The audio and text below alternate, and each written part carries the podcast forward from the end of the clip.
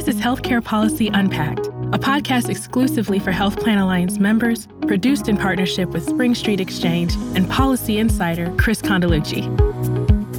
Greetings, Alliance members. I'm Dennis Bolin, and I'm joined by Chris Condeluci. Chris, I always look forward to our monthly conversations. Thanks for being here. Yeah, it's always fun joining you, Dennis, and uh, love talking about healthcare policy and uh, all the other issues that we know that our members care about. Well, we've got a lot on our plate once again, Chris. So our listeners are going to have a case of deja vu all over again because I, I want to start with the topic of reconciliation. You've written extensively about the process in your biweekly briefs. So before you say, you know, been there, done that, the reconciliation process continues to come up in the news time and time again, whether it's, you know, what physical infrastructure, social service infrastructure, even election reform. My take is that it's still important because a 50 50 Senate is a long way from a 60 40 Senate necessary to pass legislation routinely. And you know, we have several recent examples, including the January 6th commission, of, of, of, what the Biden administration and congressional Democrats can and, you know, importantly, cannot do. So reconciliation keeps coming up as a means to an end. So, Chris, take us through it yet again, but with a new spin given the context of recent events and especially looking forward.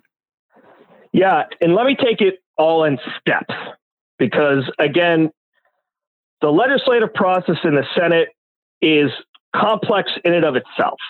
Then, when you add another process, which is part of the Senate's legislative process, which here is the reconciliation process, it just gets that much cloudier, that much muddier, that much more difficult to understand. So, the first and foremost step here is to pass legislation through the Senate, you need 60 votes. There's an exception to that general rule where the majority party can still pass legislation, can still pass its policy priorities. Here, bypassing the 60 vote requirement, which is oftentimes a very difficult requirement to meet. And Dennis, as you indicated, in this particular Senate, we have a 50 50 split, which pretty much takes out any opportunity of getting 60 votes to pass anything through the normal process, even when the majority party has 55 seats or even 59 seats. Oftentimes, it's difficult to get that last 60th vote to move legislation along.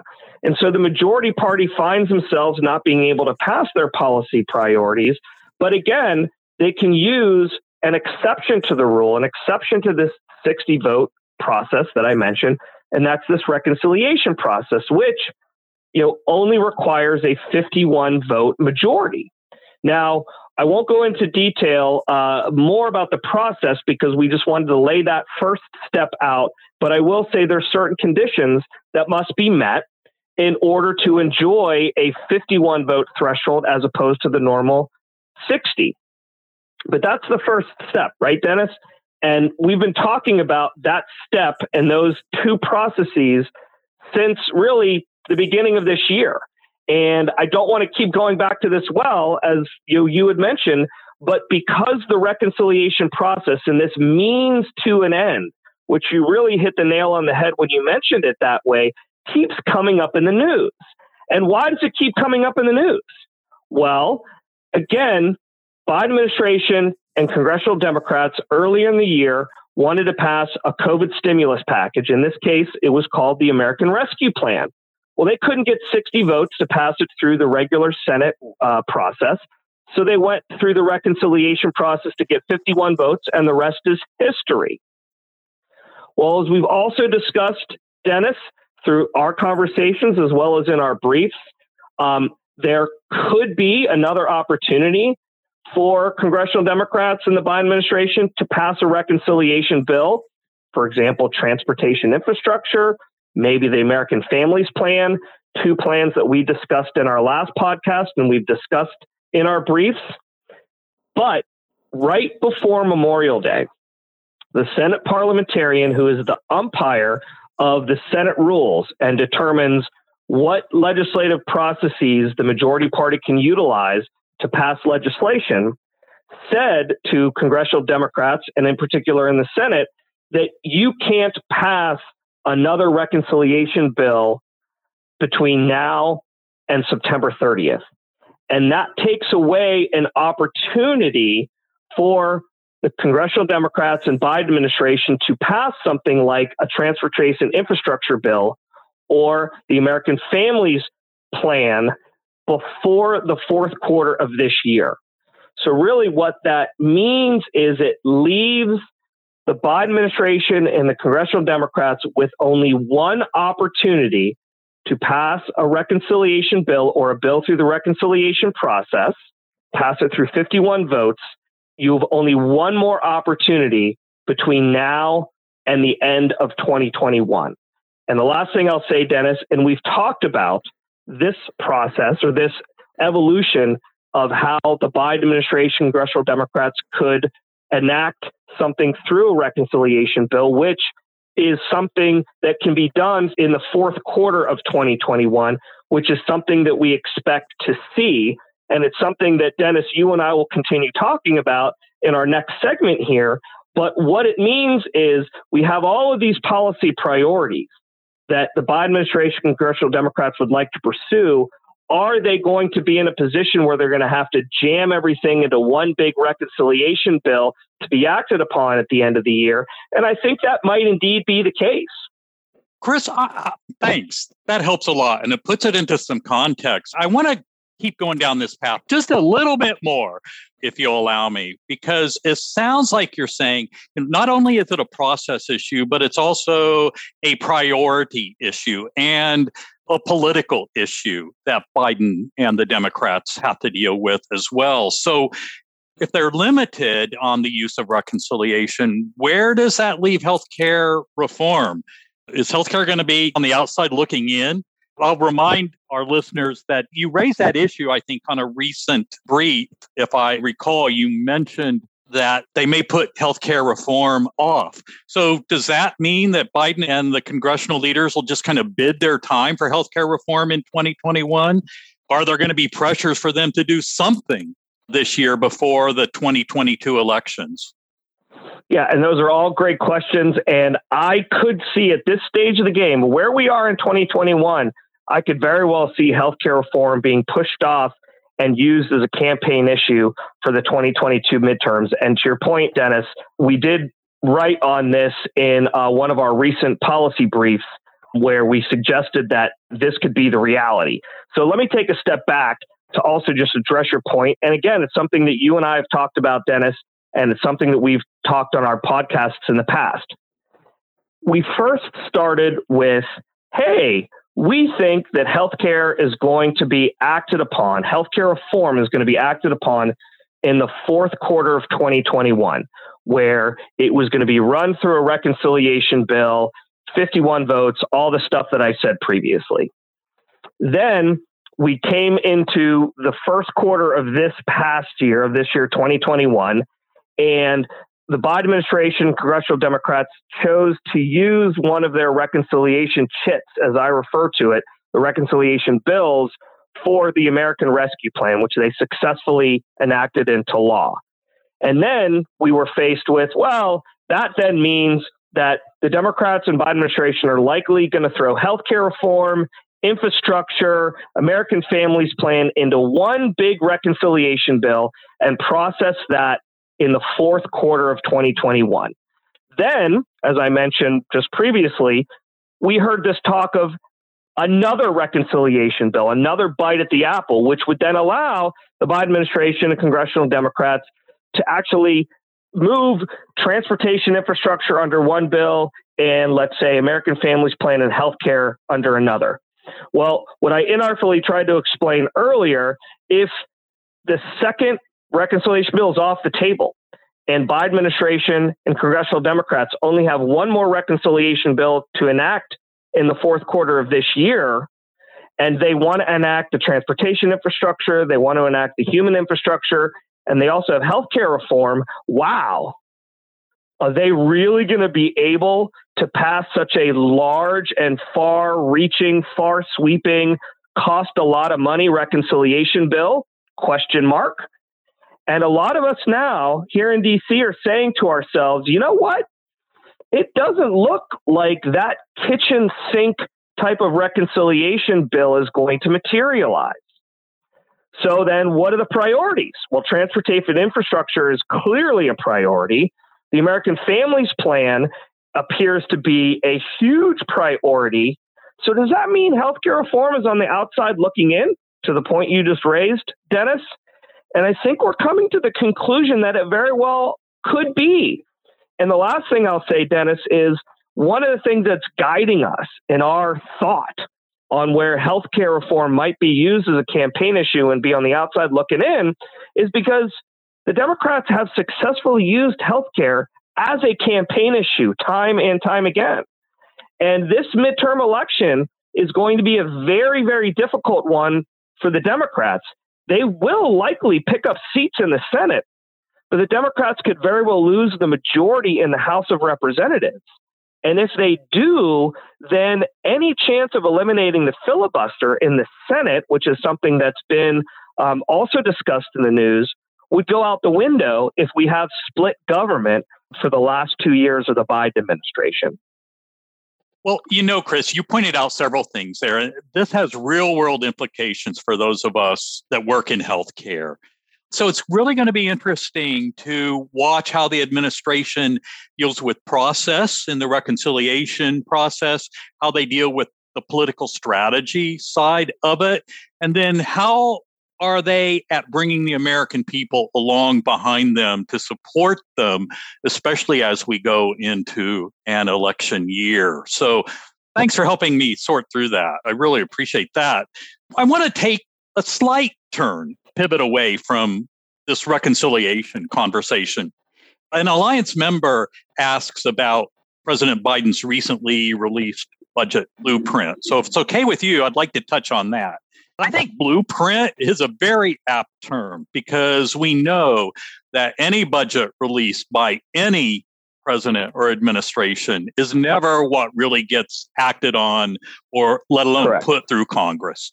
Yeah. So, eh, you know, instead, the budget, you know, is basically a tool that they use to announce, you know, what their priorities are, uh, their policy changes, uh, funding that they need for enforcement. So let me throw in a complication here. Any budget discussion has to cover not just how the money is spent, but also how revenues are raised. So there's a question in my mind of how federal funding is still available through the various COVID stimulation packages might be used. So, what are some of the things that we should be paying attention to here when it comes to the budget? I, will just throw out a wide open question, and you can take it any direction that you want. What should we know about the budget blueprint, and uh, what should we be watching for? Yeah, and it's a tough question to answer because it's almost like answering a question in the abstract. And I really, what I mean by that is, and you alluded to it, Dennis, the president's budget is simply a blueprint any president's budget, not just limiting it to the President Biden here, any president's budget never gets acted upon by Congress. Instead, the White House uses the budget as a way to message or communicate the policy priorities of that particular administration. But it also serves as a purpose of kind of saying, well, look, you know, our federal departments um, you know, need funding. And they need funding to pursue the policy priorities that we, that our administration wants to pursue. And so that is somewhat telling, um, again, with regard to where this administration wants to go from, or where an administration wants to go from a policy perspective. And in particular, this administration actually increased, for example, increased the budget for the Department of Health and Human Services by 23%. That's a significant, significant increase relative to any increases we've seen for fundings of federal departments. yeah, we've seen funding reductions in certain cases by one administration and the other administration comes in and re ups it. So you have a, a higher percentage. But here, HHS is always pretty much well funded. And this administration says, you know what? We need to even dial up the funding to, to a, a much larger extent. And, and why, why, obviously, are we seeing the more significant funding there? Well, healthcare is a priority for this administration not only from a policy perspective, but also just uh, continuing to uh, react to the COVID um, the COVID pandemic and the continued distribution of vaccines, uh, public awareness, et cetera, funding for NIH research, funding for the FDA and drug approvals. So all of the above there is kind of what you see in the budget blueprint, at least as it relates to healthcare, why I'm focusing on that portion here. But again, it is simply a blueprint. Congress doesn't have to agree with uh, the Biden administration's 23% and the allocation of the money. But again, we now know where the Biden administration wants to go. Not to say we didn't know before. Now, you did mention uh, Dennis, that there was a ton of funding that came through the various COVID stimulus packages dating back to 2020.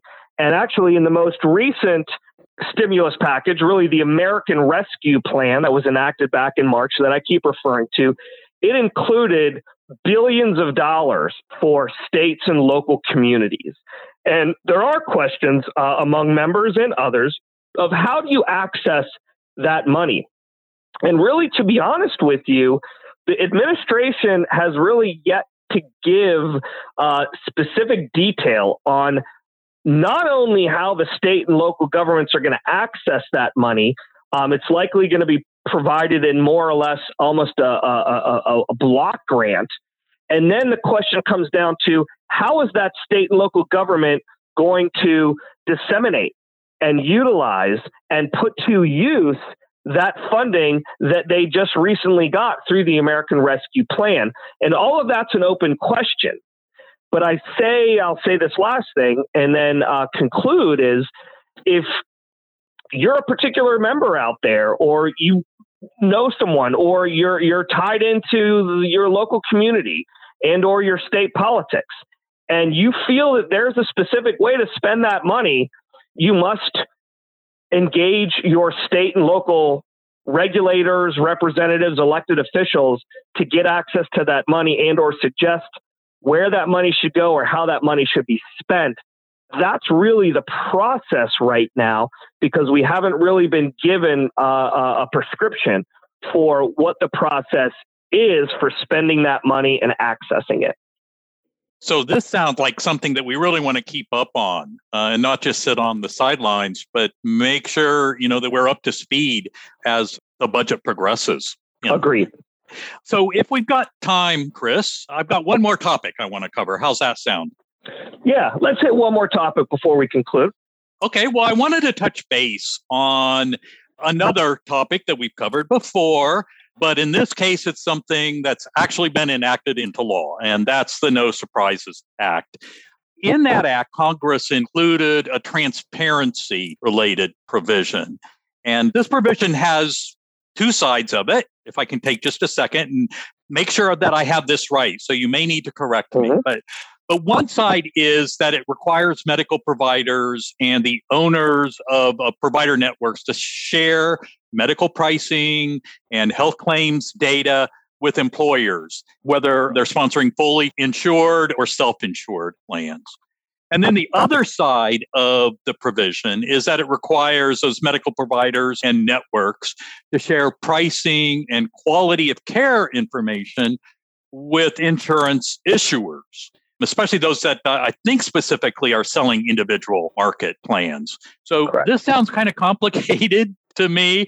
And frankly, the provisions are anything but transparent, if I can say that, or, or simple. So mm-hmm. can you help explain these transparency provisions? Yes, so let me boil it down, you know, this way, and, and, and I'll even kick it off just by saying, you know, this particular transparency provision that that we're, we're going to go through, or that I will go through, and Dennis, that you just touched on, was included in the No Surprises Act that was enacted at the end of last year. It's just a provision that hasn't really gotten a lot of attention.